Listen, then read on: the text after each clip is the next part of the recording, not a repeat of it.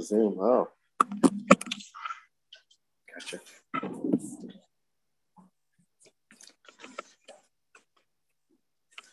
Well, thank you for having me back again. I was been praying for your new pastor. We've been texting back and forth a bit. He did text me to tell you, tell me that he'd been accepted or passed his exams, and I said it only didn't take 15 tries. very thankful it went through the first time.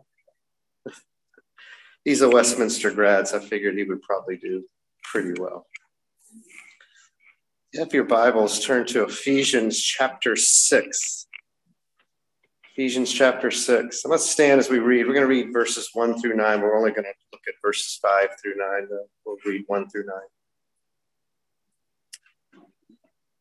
Children, obey your parents in the Lord, for this is right.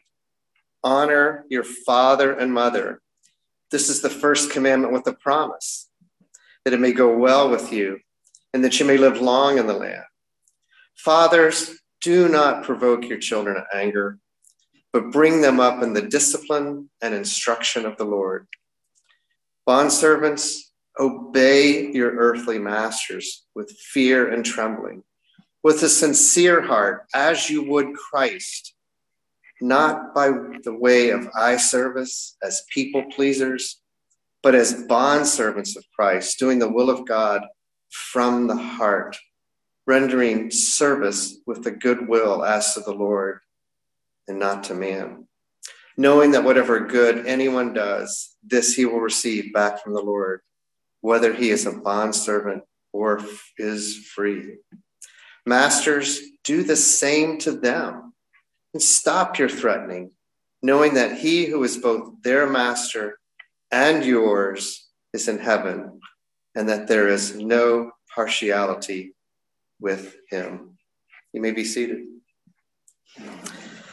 Our Father and our God, as we look at these few verses that affect every one of us that are in commerce and working for living, you would help us to see how they apply to our everyday lives, but not only that, how they apply to our hearts. That through the gospel, we may serve and glorify and obey you in all that we do.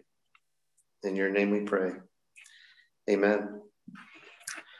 Well, as we've been looking through Ephesians, again, just to, to briefly mention Paul goes over and over how we are to live our lives in Christ. And the foundations were laid for that in chapters one through three. You think about that in Christ, you've heard that so much now, although I think it's worth repeating because Paul repeats it 34 times just in this sermon. I mean, this, this small book. And I think a, a way to think about it is living your life in Christ, not for Christ. And what I mean by that, at first, that sounds like a real red flag. You still must to live for Christ. It's like, let, let me put it this way. Think of um, think of Sam Oquist. What if Sam were to go tomorrow to the town hall and look up his birth certificate? And then tomorrow he would start doing every chore in the house. Like he would wash every dish and he would wash and wax his parents' cars. And he would paint the bathroom and clean the toilet and just do everything in the house. And his mom and dad would come to him and say, Sam, why are you doing this? He said, Well, I just want to make sure that I'm part of this family, that you'll accept me. He's doing it for that reason. We don't have to do that. We belong to Christ, just the way Sam belongs to Matt and Jen. There's nothing's going to happen to take that familial position away from Sam. Same as nothing is going to take you out of the kingdom of heaven. You're, in a sense, you're already in heaven, as Paul says in Ephesians 1, where he's, we're seated in the heavenlies with Christ already, in a sense. And we have that deposit put into our hearts, which is called, called the Holy Spirit. So Paul is saying, remember, you are in Christ. Live that way. Of course, we live for Christ. And that's what chapters four, five, and six are about. Chapters one, two, and three, you are in Christ. Remember that. Never forget that. And there's not a lot of imperatives in the first three chapters. Chapters four, five, and six are full of imperatives. Walk in unity. Walk not as the Gentiles. Walk in love. Walk as children of the light. Walk carefully and wisely. Be imitators of Christ, of God. And remember in chapters four through six, these imperatives are not suggestions. They're not like 10 ways to have a better life or um, Stephen Covey's Seven Habits of Highly Effective Christians for people. When Paul speaks, he speaks with the authority of an apostle as if Christ himself were speaking. Paul gives three sets of what we call household codes. And we looked at the first one in chapter 5, verses 22 to 33 about marriage. Wives to submit to their husbands, husbands to love their wives. And the goal of the godly marriage is to love sacrificially, to love for each other, to love for Christ. And the second set of what we call the household codes was Ephesians 6, 1 through 4 children are to obey and honor their parents and fathers in particular i don't know both parents are bound by this but fathers in particularly are not to provoke or exasperate their children to train them in the discipline and instruction of the lord. Children to look to christ the obedient son. Parents to look to the father the loving father. Learning to love Christ for who he is, learning to love the Father for who he truly is. And the goal of godly parenting is to show that Christ and others, to train others to live as good stewards as God requires, good children, good parents, and to glorify and enjoy God. And this third set of household codes we're going to look at today is, talks about employers and employees. This is something, if you're an adult, you have a boss or you've had a boss. I'm a, I was self employed most of my career, not all of it, but most. And people said, Boy, that's great. You didn't have a boss. I had hundreds of bosses. They're called customers. and it was um, really hard at times to please every one of them. verses 5 through 8 employees are to render good and honest service to their employees. So the, those verses mainly talk to employees, how we are to render good and honest service to our employees. This is just basic common sense. It's basic decency to all people who are created in the image of God. It's basic good economic sense. You work well, you get paid well. And then in verse 9, Paul talks to employers not to abuse their employees. And again, this is obvious, it's common decency, it's good economic sense. You get a better return on your investment. You treat your people well, they're going to work harder. That's just common sense. But is this the only meaning here in this passage? Are we only commodities? something that the boss can use to, to get more out of you? Do they look at you and see dollar signs? Are we just a cog in the wheel? Are we just puppeteers, just moving our little people around our shop or our business? What is the deeper meaning that's found only in the gospel? Only in the gospel. We are to model Christ to those above us if we're an employee, and to those below us if we're an employer.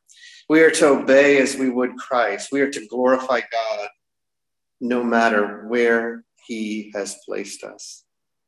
This is not just about obeying and treating each other with respect. We are working for Jesus.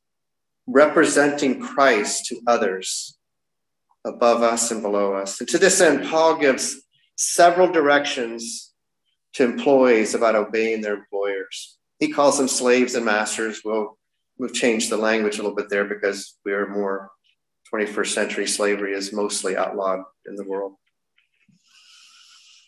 Ways that we can, as employees can model Christ, obey Christ to glorify God. Bondservants, obey your earthly masters with fear and trembling. In the culture that this was written, disobedience could mean a sale to another owner, breaking up the family unit. It could mean punishment, corporal punishment, being beaten. It could even mean death. Owners had that kind of power over their employees. Obey your earthly masters with fear and trembling, with a sincere heart, not deceitful, not evasive, not just thinking, yeah, yeah, I'll do it. Yeah, yeah, I know that's like. As you would Christ, he says, as if Christ were your immediate supervisor, your immediate boss, your actual owner, and not by way of eye service, which ties back into with sincere heart. But then he adds, not as a, by eye service, as people pleasers that is doing your best only when you're being directly supervised or watched. And we all know what that's like as an employee. When the boss comes in, you're working just a little bit harder. I remember the movie Schindler's List, where in the factory, the Nazis come in and they're timing one of the employees, and he's just making this whole widget.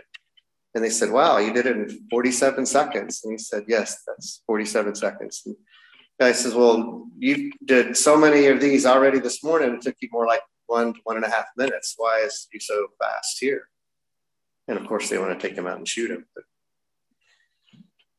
But not by way of eye service as people pleasers, doing your best all of the time, showing true character is doing well when you're not being watched. And then he reminds us again as bondservants of Christ, belonging ultimately to Christ. Ultimately, we belong to Christ. I'm reminded of Richard Wurmbrand, who was a Lutheran pastor in Romania from about the mid 30s up until the 60s.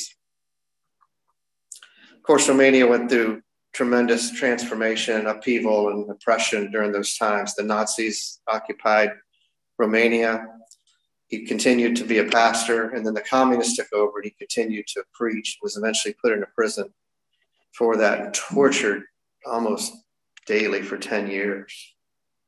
And at one point, he was being tortured, he's being beaten, and his tormentor said, You got to remember, you don't belong to anybody, you belong to me. I own you. As he's beating him, and Wurmbrand finally looks up and acknowledges, says, You're right, I don't belong to myself anymore. And there's a movie about this called Tortured for His Faith. And in the movie, you can see the tormentor just a little bit of a smile start to creep across his face. He thinks he's made a breakthrough into breaking this prisoner. And Wurmbrand says, You're right, I don't belong to you, I belong to Christ. No matter where we are, whether it's on the job site, whether it's at home, whether we're playing sports with our families, in prison, being persecuted, we belong to Christ. He owns us. And he says, rendering service with a good will. That is, desiring the best for, eager. I actually looked up that goodwill. That's a one phrase in Greek, and it does say desiring the best for somebody, to be eager to do it. You know, when you're working for somebody, it's like, man, I just hate this job. I was at, ooh, expect that. I was at a Wendy's restaurant a few weeks ago, and they were really slow, and I didn't care. I mean, I'm I'm some semi-retired, so it's like doesn't matter to me anymore, unless I have to see my grandchildren. I'm in a hurry. But I was in line and they were having trouble with the order ahead of me. And um, his boss, the guy's boss who was taking my order, was getting berated by his manager, really like speaking sharply to him in front of everybody. And then afterwards, when I'm eating, I get up to get another drink, and the guy's busting tables, and he's just walking along, head down, and he's like, "I hate this job. I hate this job. I hate this job. I got to find another job. I hate this job." That's not the way we want to be. Rendering good service with a good will, as to the Lord, working for Jesus, not just the boss. And then in verse 9, he says, Masters, do the same to them and stop your threatening, knowing that he who is both their master and yours is in heaven, and that there's no partiality with him.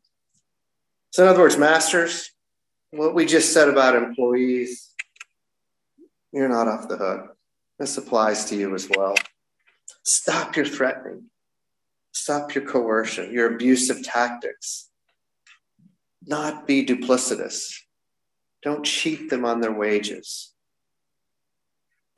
I have a good friend that his wife just, she works in a, a real estate development company. Her boss got a new job and she got promoted into her boss's job and additional responsibilities. a few weeks later, she goes to HR and said, I notice I'm doing my old boss's job. I've been promoted, given her title, have additional responsibilities, but I'm making like 20% less than she is. That's abusive. That's that's not right. You know, don't treat your employees like that. And Christian companies in particular can be very prone to this. Well, you're working for Jesus, you're doing ministry, so we we're not going to pay you as much as another company does. Wow, that's um that's harsh. No. You're to work and treat your employees as you would Christ.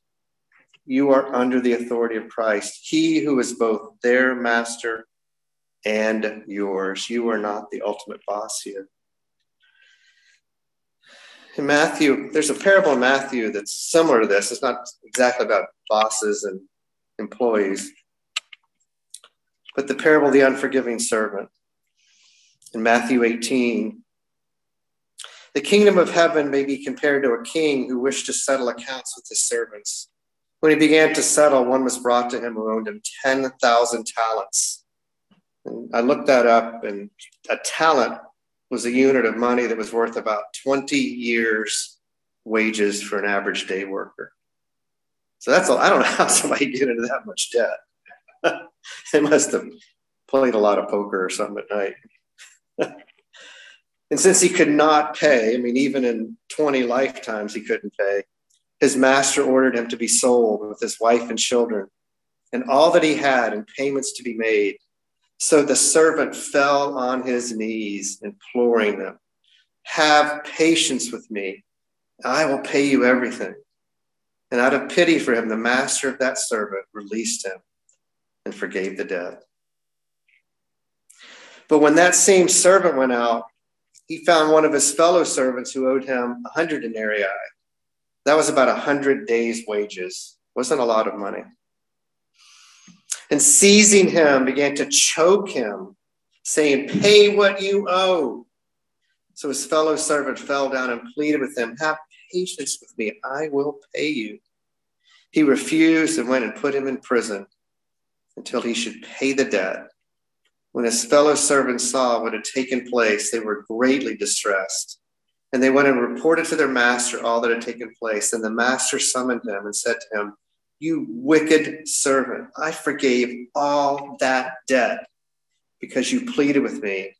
And should not you have had mercy on your fellow servant as I had mercy on you?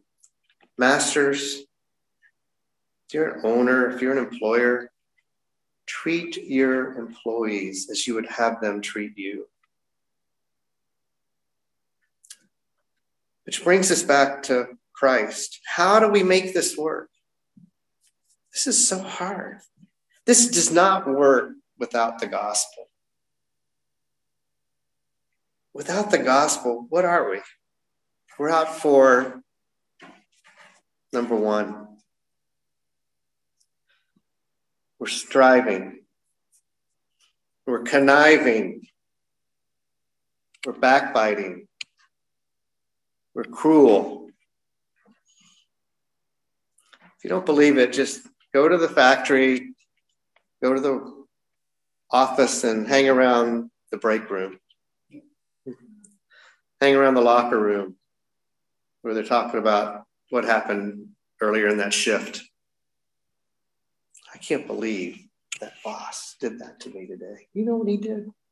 I heard he's got a report coming up. He hasn't even started it yet. Backbiting, talking, conniving.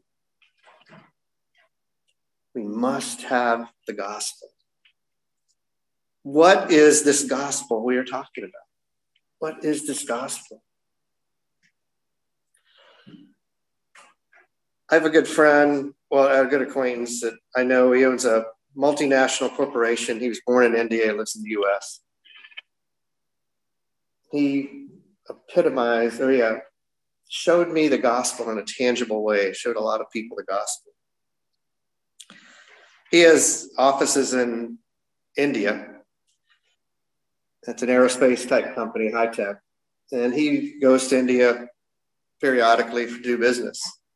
And years ago, back in the late 90s, he was in India and he heard that in Nepal, that slavery was still legal. Type of stuff you're seeing right here masters, bondservants, slaves.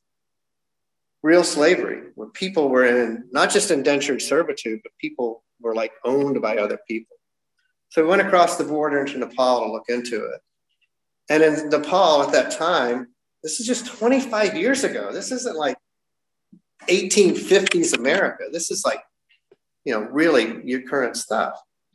If you got into debt for just, you know, a few hundred dollars, you could be in sold to somebody, being owned by them until that debt was paid. And often that went generation. You know, you didn't pay it, your kids would then be subject to that debt and slavery and their children. We're not talking a lot of money here either. We're talking just a few hundred dollars, but so poor, these people could not pay it. What did my friend do? He started buying people, started paying off their debt, purchasing them. Why? Well, he did have factories in India, but he didn't ship them back to India to work in his factory. Paid their debt, and he set them free. Set them free. Just gave them their freedom. Just like Father chose you and the Son paid your debt with his blood on the cross. Five bleeding wounds he bears, received on Calvary, we sang this morning.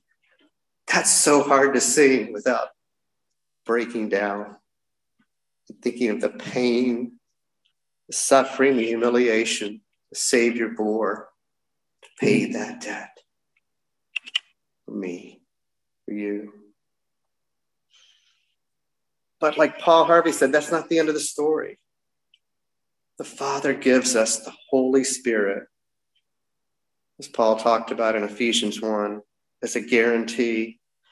And just like that, my friend in Nepal not only paid their debt, but went back and started a school, started an orphanage, gave microloans out to show them how to live, just like the Bible shows us how to live. Just setting them free wasn't enough. Setting us free is not enough. We are now to live for Christ. Unlike the monetary obligation and problems we face, we have a much greater problem in our lives. We have the problem with sin as Paul said in Ephesians 2, we were dead in our trespasses and sins, which we once walked. Dead, trespasses and sins. Why does he say trespasses and sins? I was kind of thinking about that this week. Trespasses, it's, well, what does trespass mean when you trespass? You're not supposed to walk somewhere, but you walk that way. When you trespass, you're deviating from the truth and from uprightness. Sins go much deeper. It's a violation of divine law in thought or in act. We are dead in our trespasses and our sins. They are condemning us. We are following, we're following Satan. We were following our own lust, desires, and passions, Paul says in verse 3 of chapter 2.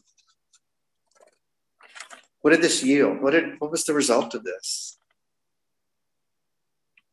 Just like in a, a business relationship of employer employee, when you work hard, you get what on Friday?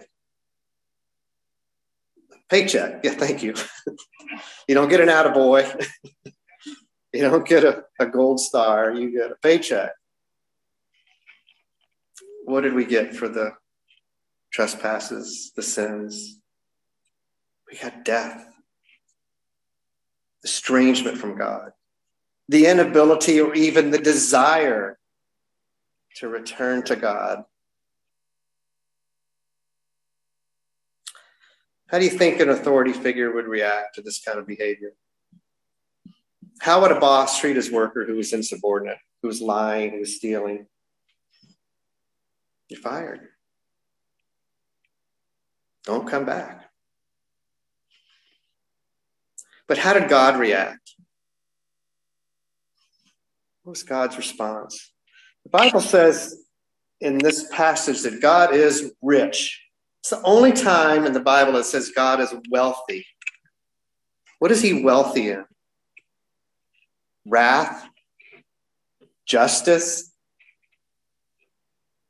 No. He's rich in mercy. Rich in mercy. God is rich in mercy. And he just because he's rich in mercy doesn't mean he winked away our sins. Now, come on, don't worry. It's just a it's just a little thing over here. Come on, don't worry. No. That debt was still outstanding and to be paid. And God paid that debt in Ephesians 1 7. In him we have redemption through his blood the forgiveness of our trespasses according to the riches of his grace. Paul said it like this in 2 Corinthians 5 For he, that is God, for our sake, he made him to be sin, that is Christ, who knew no sin, so that we might become the righteousness of God. The Father made the Son to be sin for our sake that we might become righteousness. Peter puts it like this He himself bore our sins in his body on the tree, that we might die to sin and live to righteousness. By his wounds you have been healed. That debt has been paid. That debt has been paid. What's the fruit of that? What's the result of that debt being paid? Paul says it again in Ephesians 2 8 For by grace you have been saved through faith, and this is not your own doing. It is the gift of God. One who is rich in mercy has given us the gift, not a result of our work, so that no one may boast. That's a great gift. That's the only gift you ever need. It's the forgiveness of that debt that you cannot pay. And when that debt's paid, what should be our response? First John 3:23, and this is his commandment that we believe in the name of his son Jesus Christ and love one another. We are commanded to obey and then we are commanded to obey, um, to commanded to believe, excuse me. First John, he says we're commanded to believe and we're commanded to obey. Ephesians 10, 2.10, for we are his workmanship, created in Christ Jesus for good works, which God prepared beforehand that we should walk in them. Belief and obedience cannot, must not ever be separated or divorced from one another. Obedience is not optional. It's not something we grow into. It's not something we start after a probationary period or we hit a certain milestone in the faith. We are commanded to obey from day one. And he said to all, this is Christ speaking, if anyone would come after me, let him deny himself, take up his cross daily, and follow me. Take up his cross daily and follow me. In the workplace, take up your cross daily and follow me. If you're an employee, take up your cross daily and follow him. If you're a boss, take up your cross daily. Start treating your people with respect and compassion. We are to treat everyone like that. Even the wait staff at Dunkin' Donuts. I was at a restaurant a few years ago with a, a group of men having just a small men's get together and um, for breakfast. And one of the guys I was with was just so rude to the waitress. I'm thinking, I really hope this waitress doesn't know this is a men's group doing a you know small get together for discipleship. That's really a not a good good example there always obeying, always believing, always trusting in Christ. Masters, do the same to them and stop your threatening, knowing that He who is both their master and yours is in heaven, and there is no partiality with Him. Our Father and our God, conform us to your image Help us to t- pick up that cross daily and follow you. Cause us to believe, cause us to want to follow you. Give us the faith we need to do that. But we know that when those times come, there's going to be a wilderness like Christ had, tempted by the devil. There's going to be a Gethsemane when we don't want to do something. There's going to be a Judas in our life that stabs us in the back.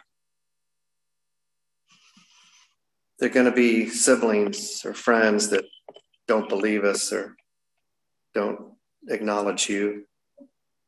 There are going to be those that when we're at our most needful of them, they will turn away and run as the disciples did.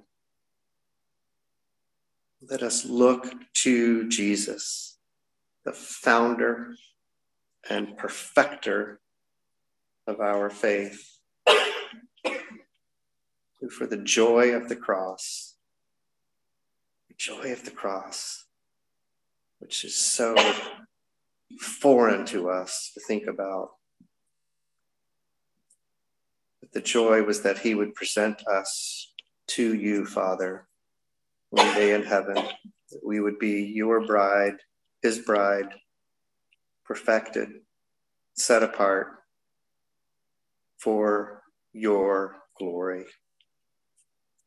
Help us to be good employees, to be good employers, not just to make money, not just to set an example, but to glorify you in everything we do, to point others to Christ, to show them there's more to this life than just making money. There's more to this life than just pleasing ourselves, acquiring stuff.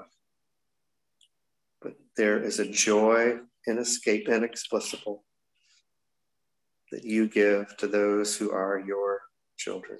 Give us that joy this day. In your name we pray. Amen.